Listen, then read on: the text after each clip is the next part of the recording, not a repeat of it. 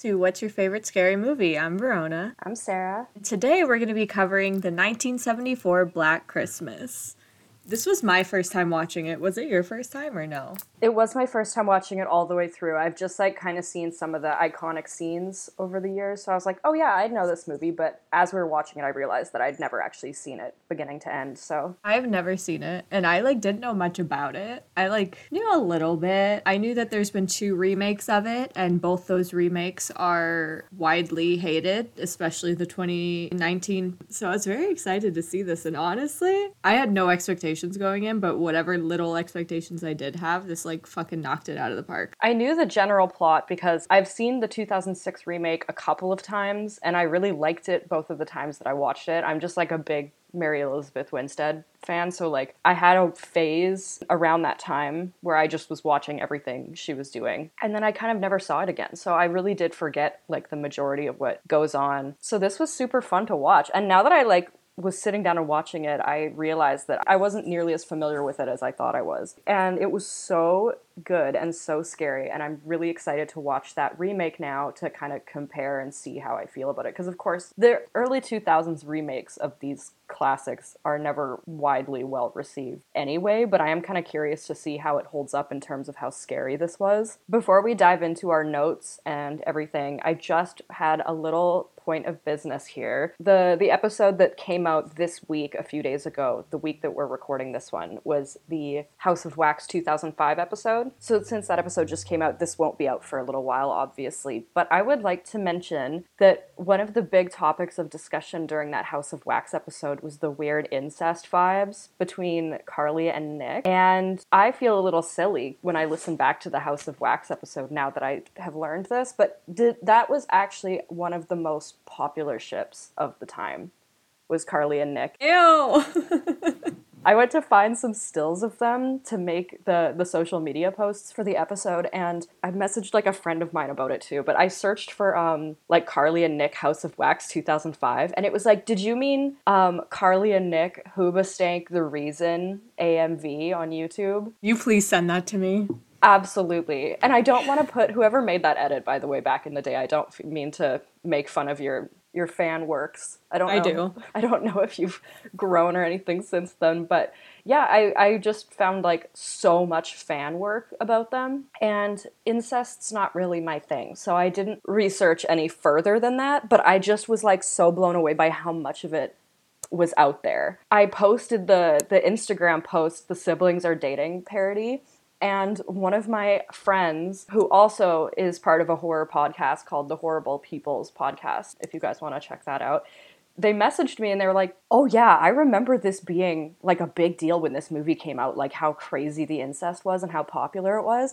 And so I was like telling them all about the AMVs and like the fan fiction that was thrown at me just for looking for stills of them together, and we were just laughing about it. But yeah, apparently it was like one of the most popular early incest ships of the 2000s that got people into incest shipping. So that is so nasty, so vile. All of you need to be put down. We make silly little funny hee hee ha ha jokes about it on here, but ew. Anyway, Black Christmas, 1974. This was such a progressive movie for the time. The themes in this were so crazy that I can't imagine either of the remakes really living up to it, unfortunately. But, like, it deals with abortion, domestic violence, misogyny, just so many things that we talk a lot about on this podcast, because a lot of our favorite horror movies end up dealing with this kind of the same themes. And I just feel like this was handled so well, but also so scary at the same time. A lot of the stuff that I found when I was trying to look up some just extra information to fill in blanks that I thought I was missing, a lot of people were talking about this as if it was a misogynistic work instead of it being a work that featured misogyny as a theme in it. And I don't know, like, if I'm going to sound like such an idiot for going into this thinking that, like, no, I think it's a movie that featured misogyny as a theme, but I don't think that it was a misogynistic movie. Maybe I'm missing some kind of context that everybody else was picking up when they were calling it a misogynistic piece of work, but I feel the same way you did. I felt that it was really, it like addressed all of those things, but it wasn't narratively pushing any of those things, if that makes sense. But it was never in favor of like misogyny. It seemed like it was criticizing, so I liked it, but whatever. Yeah, no, that's exactly what it's doing. It's not in favor of it. It's criticizing it. It's showing you this killer that clearly has some like Freudian trauma going on and is taking it out on young women that he feels entitled to because they're women. And it also couples it with Jess and Peter's relationship, which we clearly see is an abusive dynamic. And that's another reason why it shows that she is pregnant and having a baby.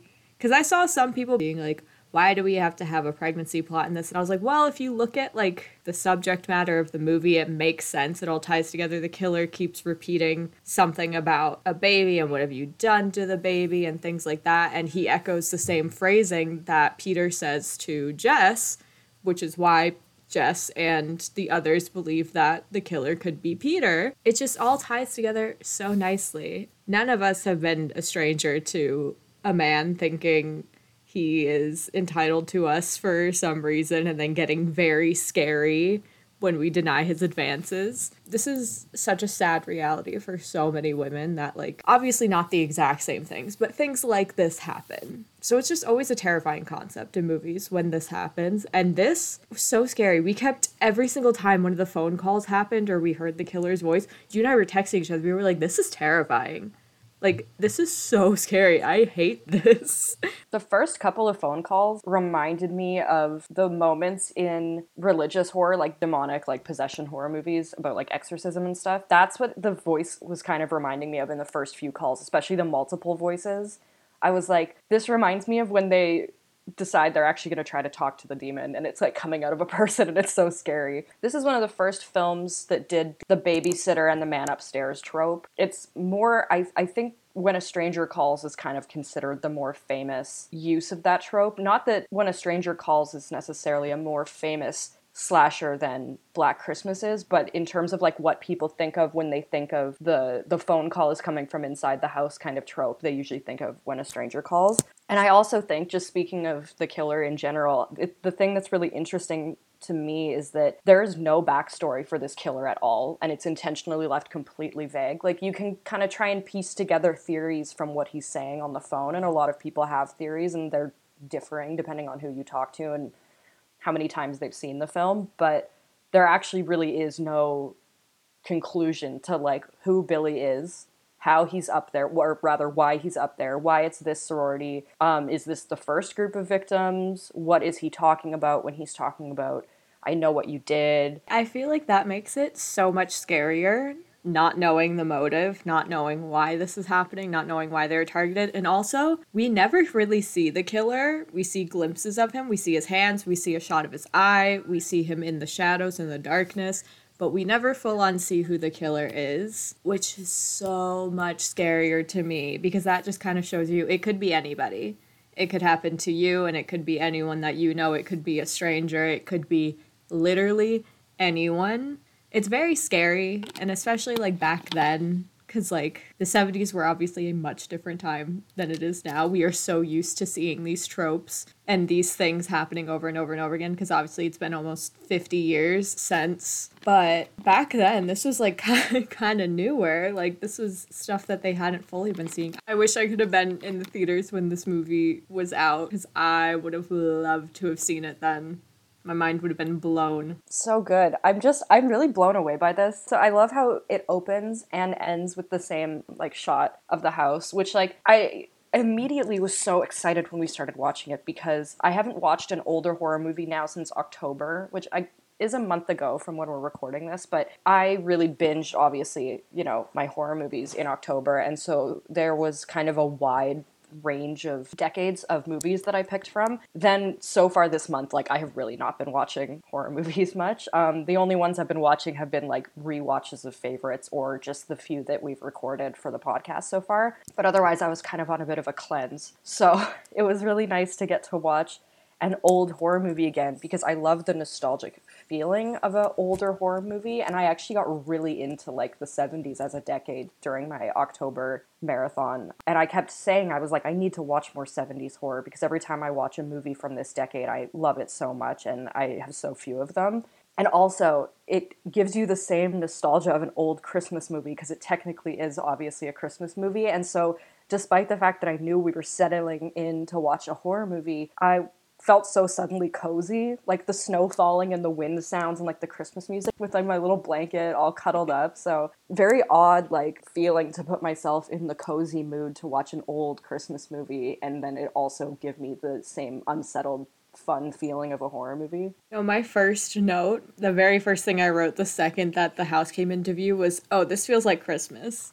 Because whenever I think of Christmas, I think of this very specific feeling and this very specific look. And the second that we opened on that house, when we see like the little roof and all the Christmas lights and the snow, I was like, oh my God, no, this feels like Christmas. And I love it. I love it so much. This is definitely going to be added into like my rotation of like Christmas movies now.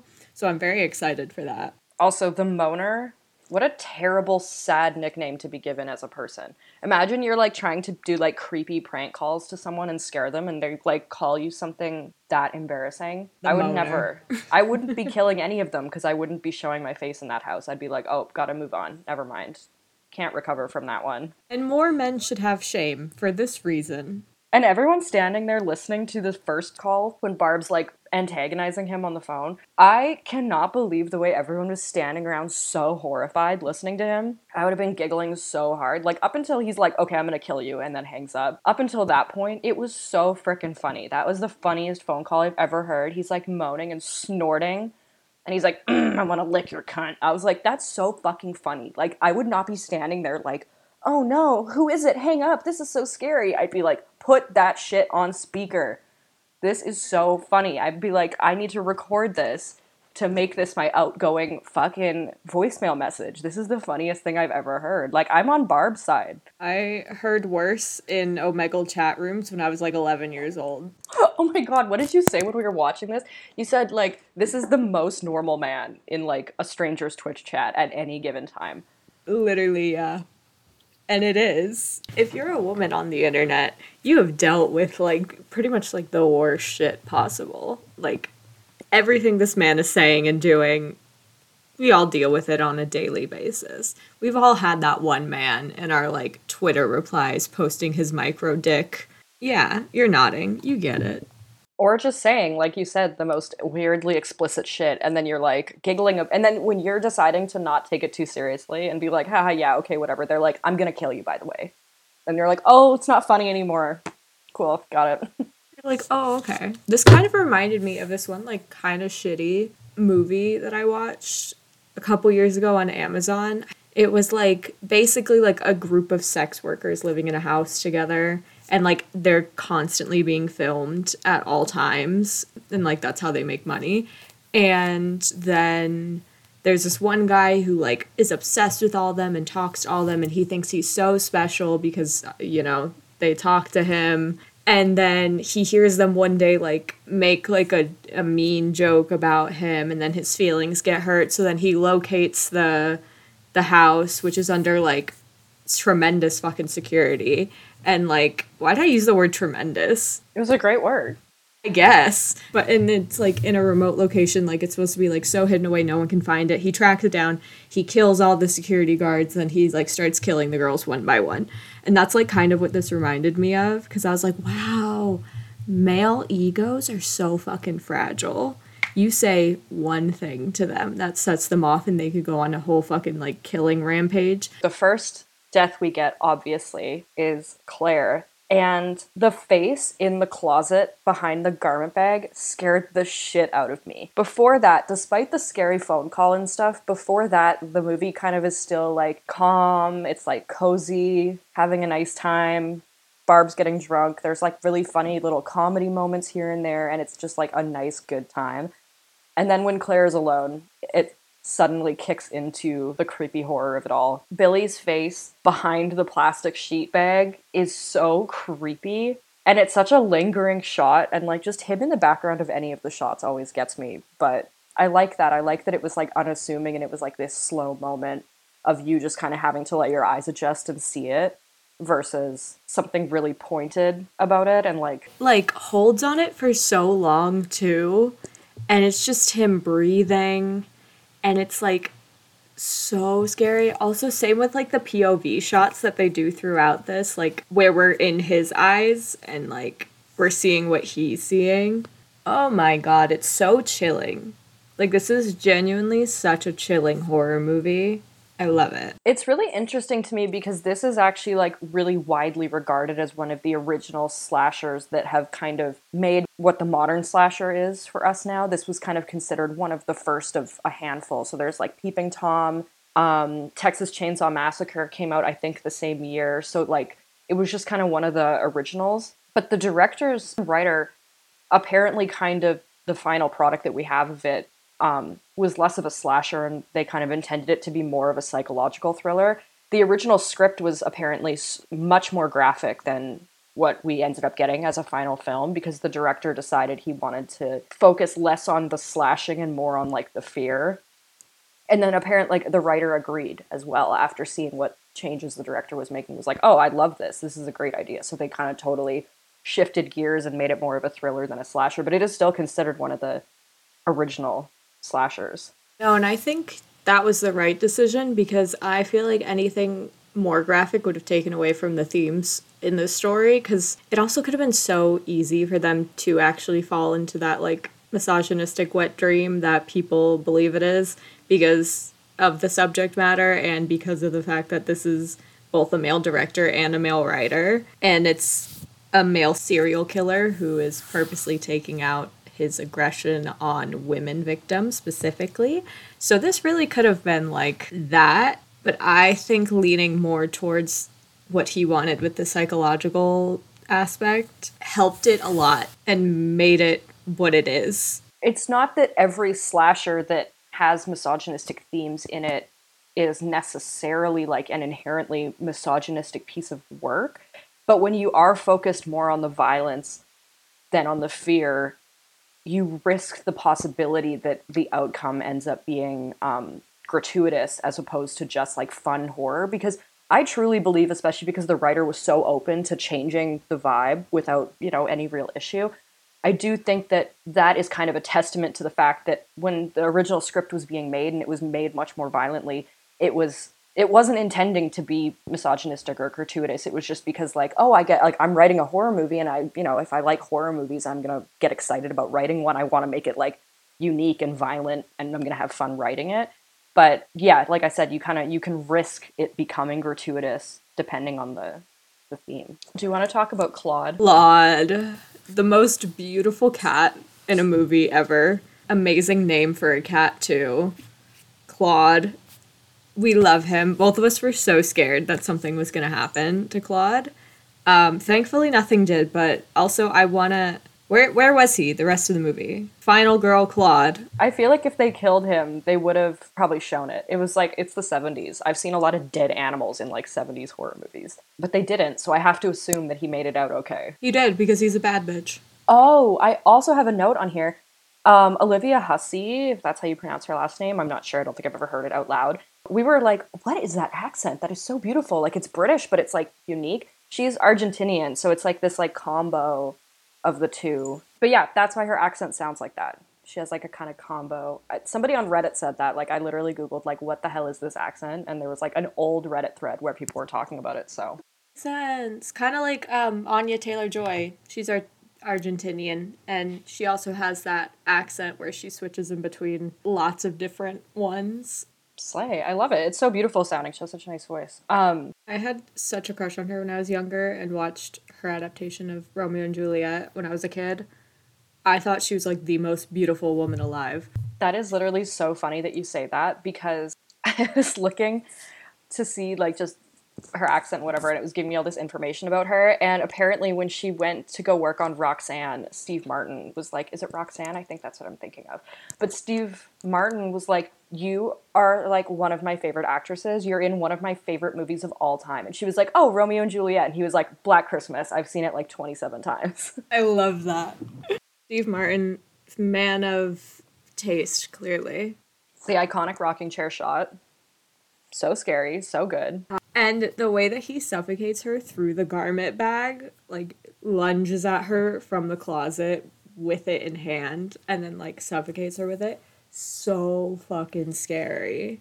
I can't get over it. It's so scary, so good. The brute strength to like suffocate someone from the front is crazy. I also had like a note in here about their frat friend. I think, is that supposed to be Barb's boyfriend? I kind of had a little trouble keeping track of like who was dating who, because like a lot of the guys looked really similar. I meant to say Phyllis. I thought it was Phyllis's boyfriend. Phil. I liked the guy, like the guy who's playing Santa. He was so funny, and he was like swearing his ass off with like these little kids climbing in his lap to like talk to Santa. And Barb's like getting shit-faced and sharing her like whiskey with this little child. And she's like, he's like wasted. And the kid starts giggling. I'm like, Barb. I love her. I love Barb. Barb should have been a final girl. I understand why she wasn't in terms of the story, but for me personally, wish she would have been a final girl. She was everything to me. As I said, her and Mrs. Mack, like, just two queens. Maximizing their joint slay. Maximizing their joint slay, exactly. The comedic timing that they both had for all their stuff was great, but I love Mrs. Mack and Mr. Harrison as, like, a duo, because the way they played off each other, like, him being the straight guy and her being like the comedic break was so funny, like playing off of each other. I love her trying to cover all the different posters, hide them from him, and then when she goes in her, first of all, her using him to get a ride to the store, iconic, good for her, but her going in her room and like just sitting there like talking shit about him while he's like on the other side of the door is so funny. Oh, I made a note about how these 70s horror movies have the craziest sound design and like the most like jarring way of using music. Like I think of like, you know, like Psycho, Peeping Tom. This specifically, Black Christmas is going on my list with like Amityville Horror and Carrie for being so jarring and uncomfortable to listen to. I had like nightmares about both Carrie and Amityville Horror as a kid because of the music specifically. I could barely remember the violence, but I could remember being startled and like unsettled all the time by what they were doing with sound. So this is going to be added to that. That's my trilogy now, my golden trio of movies for that. As it should be. Do you want to get into Jess and Peter's relationship? Because that's a lot to tackle. Like one of the following scenes is when Jess tells Peter that she's pregnant. And leading up to it, she's so nervous, and she keeps calling him, or she doesn't keep calling him, but on the phone call, she tells him that she needs to speak to him in person, and he just kind of, like, berating her, kind of, being like, I've been awake for 3 nights now, like, I don't want to deal with this shit, like, and we kind of slowly see their dynamic and how off it is. And she just keeps telling him, you know, like, no, I don't want to talk about this right now. I just want to talk about it in person. You can clearly see that she is worried to tell him and very scared. And in this scene, we can tell why. Because she's telling him how she does not want to have the baby. She has told him this before, apparently, how she wants to be able to do all of these things with her life before she becomes a mother. And he basically calls her selfish and says, do you consider anyone except for yourself?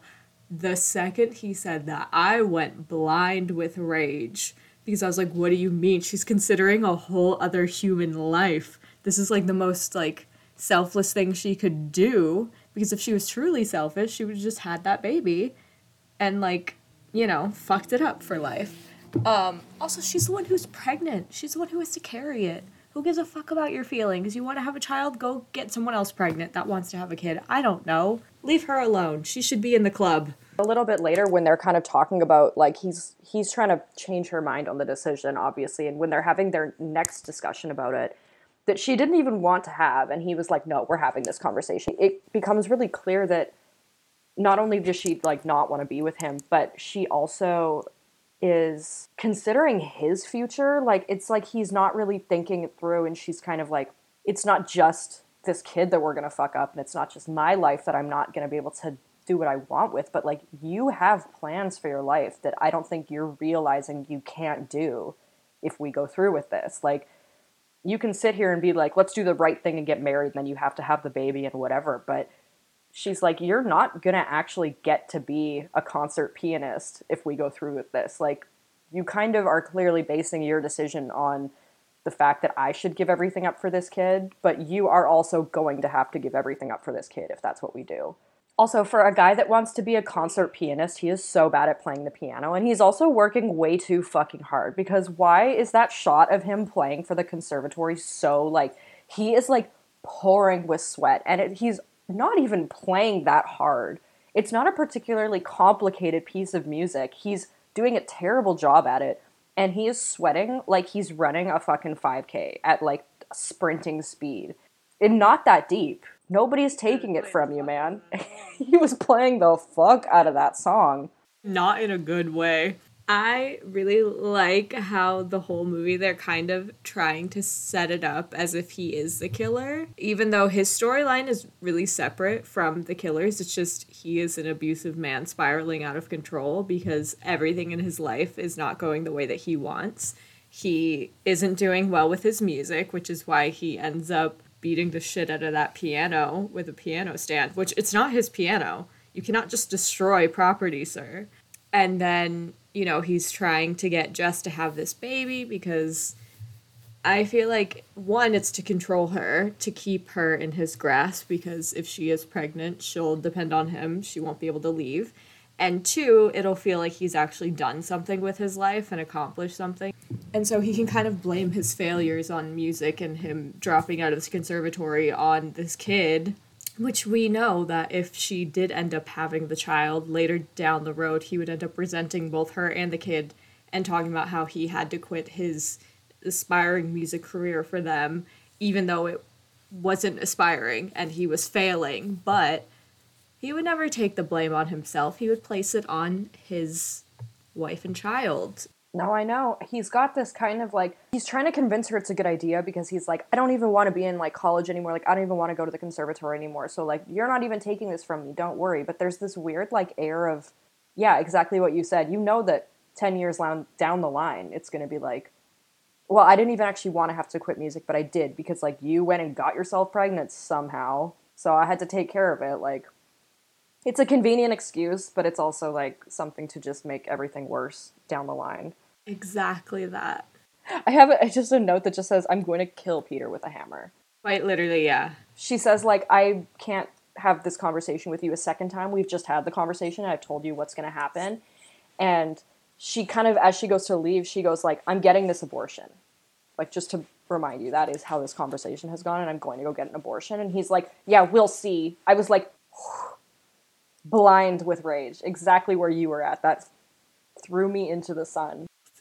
Like, we'll see. And then it makes sense why she doesn't tell the cop about the phrasing that the killer uses that's the same as what Peter says. It makes sense why, because if you tell the cop about that, one, he's going to suspect that Peter is the killer, but two, even if Peter's not the killer, they're going to dive deeper into your relationship probably and realize he's abusive. And whenever you're the victim in that situation, you don't want to do anything that jeopardizes that person, even if they are hurting you, because one, you are very attached to them, and two, you fear for your own safety, because if they find out, or if they even slightly assume that you are the one who went and told someone about what they did, they're going to take it out on you. So that's where her mind is going, which is why she protects him rather than even slightly hinting at the fact that, oh, well, my boyfriend said that same thing earlier, which was very creepy and very scary using that exact same phrasing. But we assume it's because, well, one, at first we assume it's because he is the killer, but that's obviously a red herring. But then we also kind of think, oh, maybe the killer has been listening in on their conversations. And then we find out the killer has been in the house. So for starters, we do know the killer is inside of the house because of the POV shots. But again, like you said, you think it's Peter creeping around the house. And then he's also, when he's not there, he's calling them, like harassing them or whatever. Him going back and forth between being like, the phrasing was, you're going to cut this baby out like it's a wart. Then additionally, he keeps referring to this like as she's going to kill their child. And first of all, fuck you, man. Just shut the fuck up. I think one of the reasons why when I look at misogynistic language like that inside this movie, but I don't see this movie as like a misogynistic piece of work, is because Jess is not only the final girl and not only like the main kind of protagonist that we're following, but she is actively and constantly shown to be kind of like a meek, polite person. And additionally, like that also works with the casting because Olivia has like a very soft look to her. Like she's very sweet looking. So like the casting choice helps as well. But she's never shown as like a rebellious, like super intelligent, independent woman in this movie. So to have a character like her saying, oh, I'm pregnant with my boyfriend, like I'm unmarried and I would like to have an abortion, kind of, at least for the time, seems really progressive because it isn't framing her as like a free spirit or whatever. Like she's like a good student and she's very polite and sweet and, you know, she has like her boyfriend and her little friends and she's never shown as like a rebellious woman. So to frame abortion as something that she's just doing as like an intelligent choice and a necessity for her life and for where her life is seems just very across the board. I just don't see how you could see that as a misogynistic choice of how to make your film. I do think that it was like really progressive and it fit the theme really well. Yeah. In most movies, they would end up having Barb be the one to do this, or a character like Barb. Oh my God, I was just thinking that.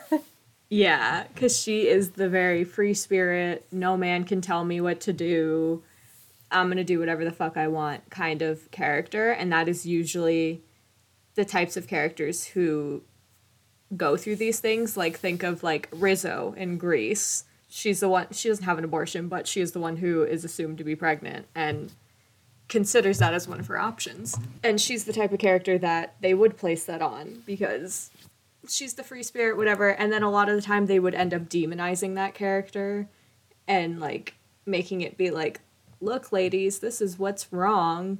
This is why you should submit to men. And the truth is that those in real life and in film, those women who are the free spirit, independent, no man can tell me what to do, who are like, oops, I got pregnant and I didn't mean to and I'm going to have an abortion. Literally nothing wrong with that either. Like, obviously. I think that maybe in today's day, it would be a little weird to try and frame like, oh, but guys, this abortion is valid because the girl who wants to get it is like really sweet and she has a future. I can see how that might be a little bit like opposite end of the pendulum swinging the other way maybe in today's time.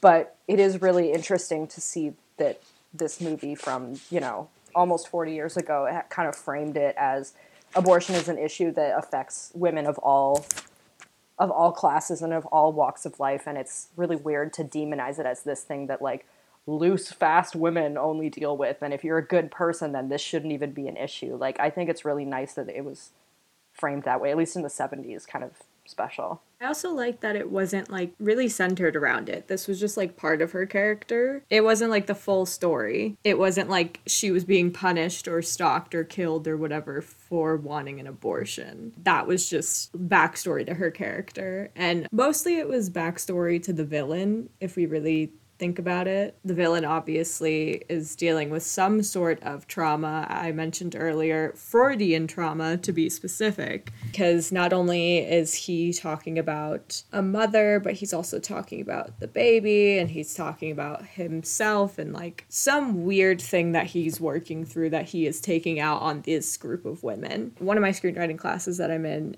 Our professor always talks about how you want the protagonist and the antagonist to have a similar wound so that the story happens to both of them in very similar ways. And I feel like this is a very good example of that. Even though we don't get much backstory to this antagonist, we get it through the protagonist. It's a unique way to go about that theory, the similar wounds thing that you're talking about. One of the theories that a lot of people, that's like one of the more common ones with the killer backstory included that little girl. Well, I say little girl, but she was like 13, that's a little girl, but like it always threw me off because 13 is a high school student, or it could be a high school student, depends where your birthday falls, whatever. Yeah, they go back and forth between referring to her as a little girl and a high schooler. I kind of forget that's the same thing. Like that's a 13-year-old girl, that's a little kid, but it's also a high schooler. One of the more common theories is that victim was like, there was like some CSA, there was like, because that's what that phone call after meant, and how that would like tie into Billy's backstory. But like, again, there's no solid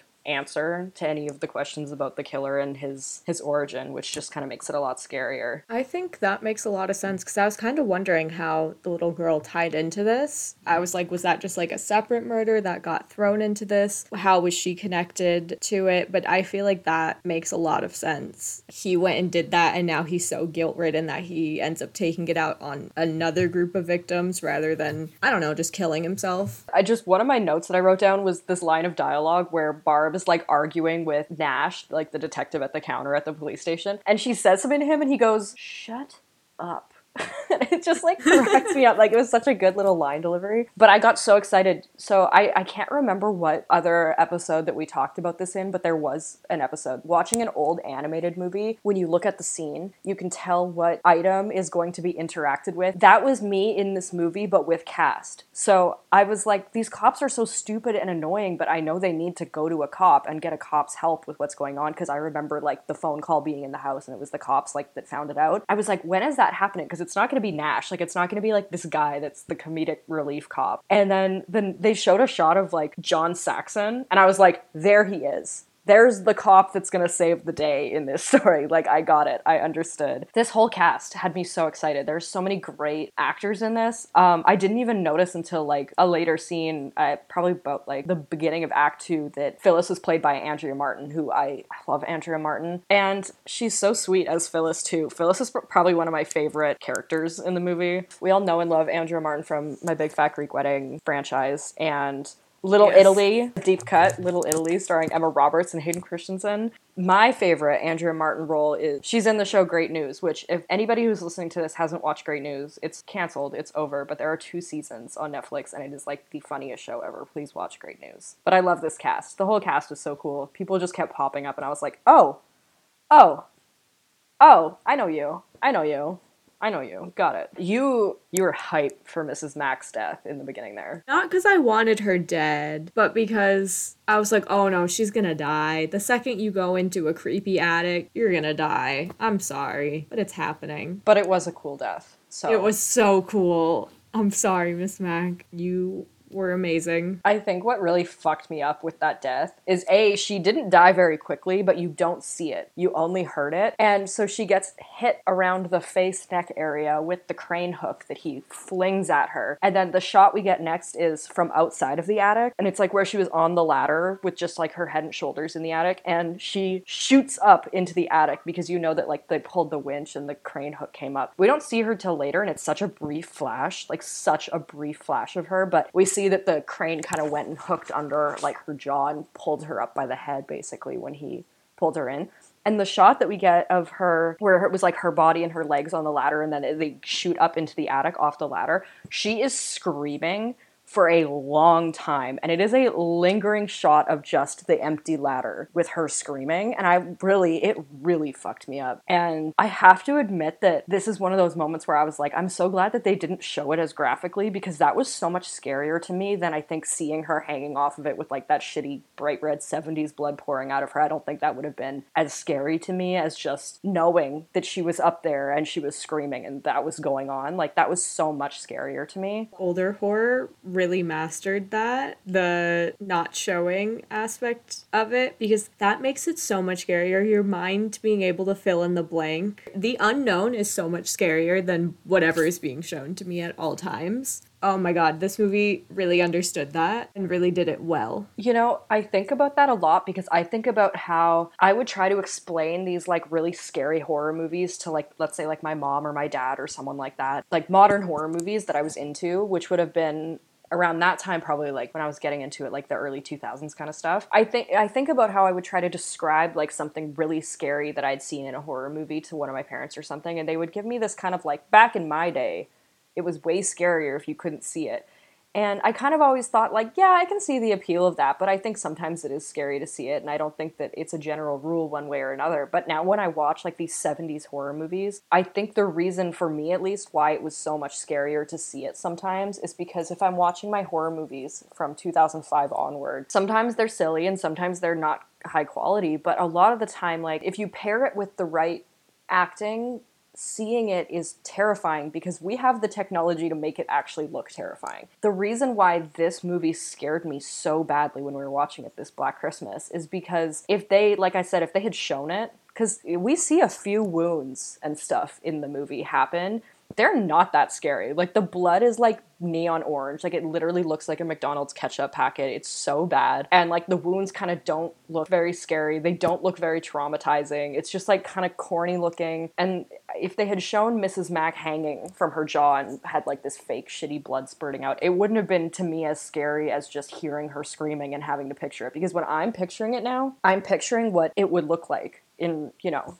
in modern time, like in real life. Like I'm picturing the actual wound. I'm not looking at shitty 70s gore effects. And since that's the kind of stuff that my parents would have watched versus like, if I were to show my parents like a Saw movie today, they would not think, okay, telling is always scarier than showing. They wouldn't think that anymore. But their frame of reference for what's scary is like seeing something really shitty and fake versus hearing it. And I'm like, that makes total sense. And I can really see that come true in this movie. As we were watching, I started laughing because I said Nash is 0 for 2 because that day alone, he had like fucked up taking the missing persons case about Claire. And then they had to come back and yell at him to make him take it seriously. Then they call him in and they're like, hey, I was just wondering why you didn't like do this correctly. And I was like, oh my God, Nash is 0 for 2 today. And he wasn't taking these like phone calls at the sorority seriously. And then the lieutenant is like, okay, well bring me the number for the sorority. I'm going to call them. And he brings in the number he took earlier and it's like fellatio 8200 or whatever it was. And they're like laughing at him. And I was like, never mind, 0 for 3 actually. Again, this is just a movie about how men have no shame, and they should. I love a good callback. Oh, it was so funny. It was so funny. I was so shocked. I was like, I can't believe that joke came back. And then he said something like, well, where did you get the number? This number that's fellatio? Where'd you get this? He's like, she gave it to me. And he's like, she gave, okay. Also, speaking of the phone situation, the phone tap technology thing was so cool to see how like he's running through the different towers in the room and he's trying to figure out which line he can hear the ringing from because that's how they used to tap phones. Are you joking? That is the coolest thing I've ever seen. And it also added so much suspense to have this like detective running up and down the aisles trying to find the source of the ringing before the ringing stopped. You know, we still get that in like modern crime shows and like CSI and Criminal Minds and whatever the fuck. They're like, you got to keep the killer on the line for this many seconds. They do it in Scream too. Like you have to keep the killer on long enough for us to like trace it properly. But the fact that the tracing it properly, like triangulating which area it's coming from, used to literally be a guy running around trying to find the source of the ringing is so interesting. Why did they have multiple people like running through these banks? Because we see how many phones there are. We see that this is like a recurring problem throughout the movie where he's like, you have to keep him talking, you have to keep him talking. Meanwhile, this man is just saying, like, the grossest, like, most vile shit to these women. And they're like, I know it's not comfortable, but, like, keep him talking. And she's like, I'm trying. Like, it's not that easy. And he's like, I know, I'm sorry, but, like, just try harder. And it's like, she's not even saying anything for most of it because this man is just going. He has his own script or whatever he's going on, which is just, like, another added layer to this of, like, how women are meant to be, like, you know, the polite ones. We're meant to just sit there and take it, even if we're dealing with, like, the most vile shit coming at us, which this man is spewing to them. Even if we're being sexually harassed, which they are, we just have to, like, kind of smile in the face of it and be like, haha, okay. Anyways, did that help? And they're like, nope, try it again. Try it 4 more times at least. I love when the lieutenant, when he calls Nash and he's like, okay, we figured out that the call's coming in from inside the house. I need you to warn this girl because I'm trying to warn the cop that's outside the house, but he's not picking up because as we find out that cop has been killed. But he's like, I'm trying to get a hold of the cop so he can go in and get her, but I can't. So can you call her and get her to get out of the house? But to keep everything okay, I need you to tell her very calmly to leave the house. And if you can avoid it, don't tell her that the guy is in the house. Like, I don't need to cause a panic. Just try and get her out of the house without telling her that. And in Nash's defense, he tried his best to not have to tell her that the guy was in the house. Jess was being a little obtuse, but he just kept saying, like, please don't ask any questions. Please just hang up the phone and leave the house. And she's like, oh my God, no, what is it? Why would this be happening? Why would you give me those instructions? Barb, like, Phyllis, where are you? And she's, like, calling for them. And I'm like, girl, the context clues. It was so upsetting. And he finally is like, I give up. He's in the fucking house, obviously. Like, you dumbass. He's in the house. Get out of the house. Which she doesn't. Obviously she doesn't, because that wouldn't be a very good third act. But he really did try his best for once. This was the one time we saw Nash, like, actually trying to do his job correctly. The worst part is she leaves the phone off the hook, so they can't even, like, try and call back and help her. Yeah. I'm like, girl, please. I just listen, if I'm in a house, and it is slightly big house, but if I'm in a house and I'm screaming for someone because I think they're asleep and I'm getting no response, and there's a killer that's been going around and killing all of us, I'm just going to assume they're dead. Sorry, I can't help you if I'm also dead, so I'm going to leave and go get help. And if you're still alive, then great. But if you're not, sucks. The hair grab. Oh my God. Yeah. When she's, like, trying to get away from Billy and he grabs her by the hair and yanks her back. It's so funny. I know that that was a real hair grab because that was too, like, well acted, but oh my God, it scared the shit out of me. Like, I let out, like, a yelp. Yeah. It was so bad. His screaming was so intense. It reminded me of how he was on the phone as well, because he was screaming and screaming and screaming. And then all of a sudden it was just dead silence and him walking away, and you hear his footsteps, and his footsteps are so calm. Like, they're not even like a slow creep.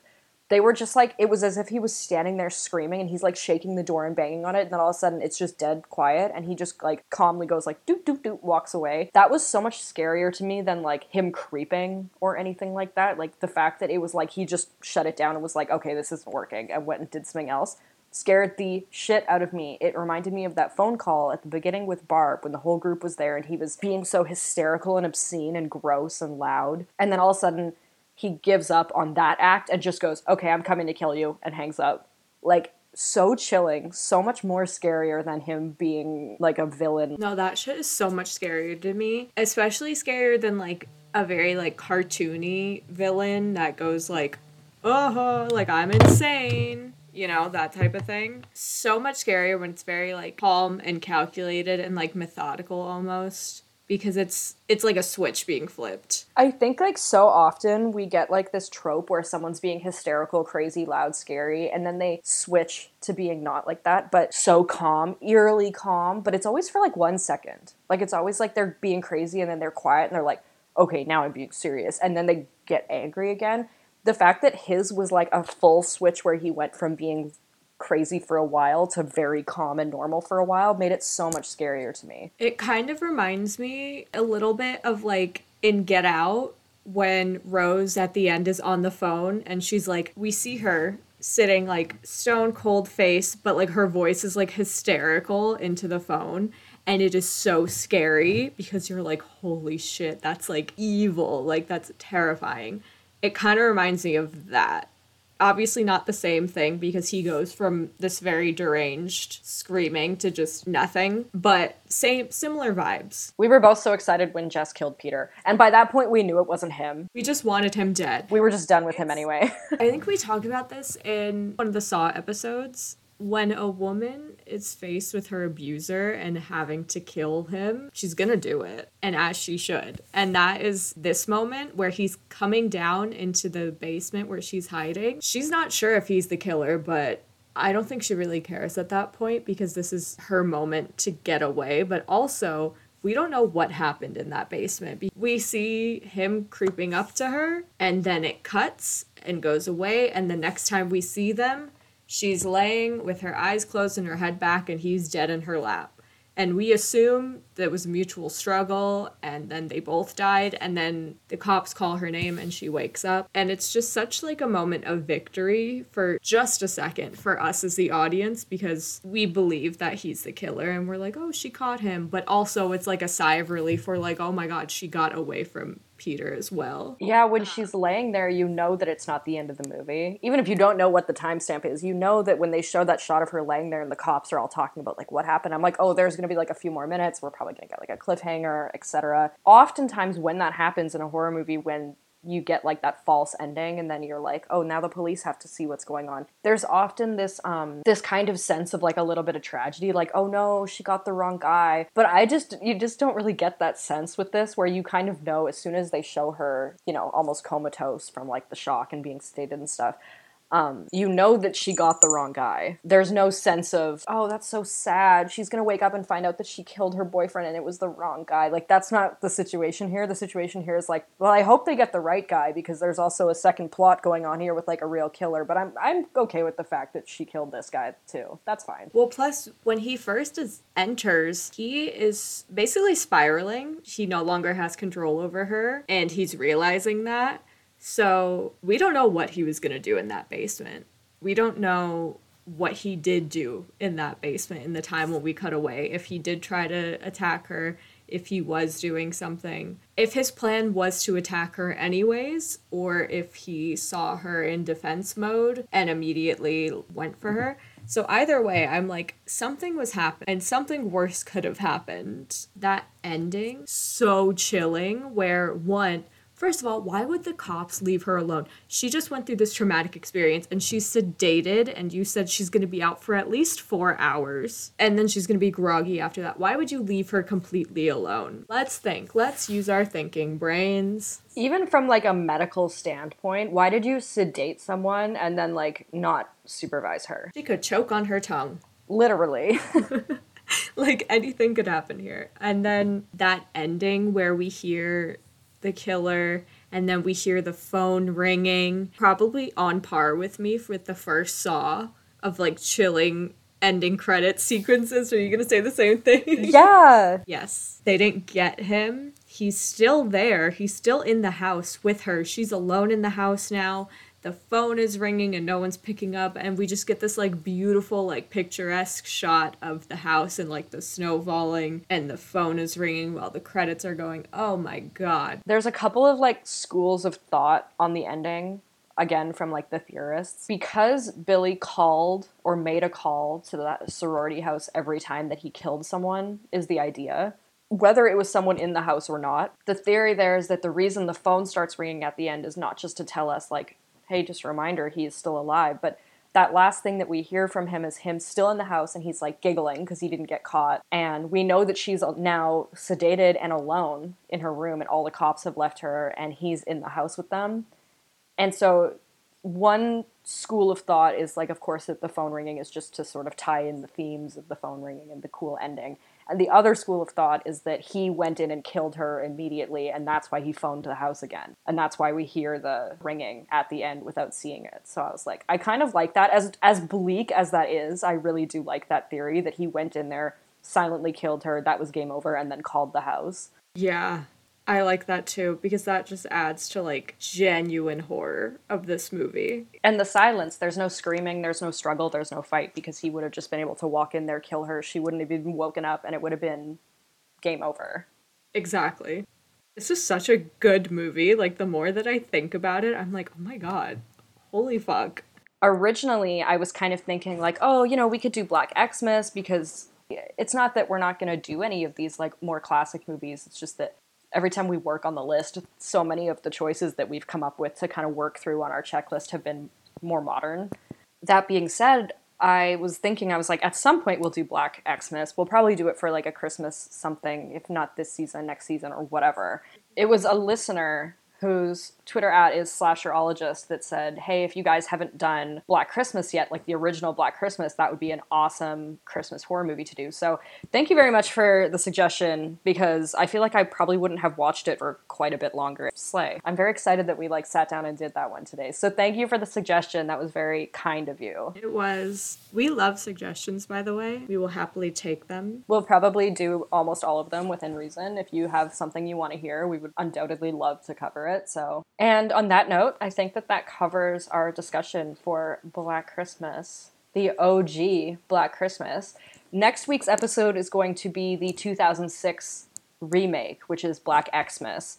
So we are going to kind of try and compare them and see how they hold up with one another. In the meantime, you can check us out on Linktree. Our Linktree is WYFSM. That has links to all of our socials, as well as everywhere that the show is available to be listened to. And we will see you guys next week for Black Xmas. I hope everyone is having a great December so far. Bye!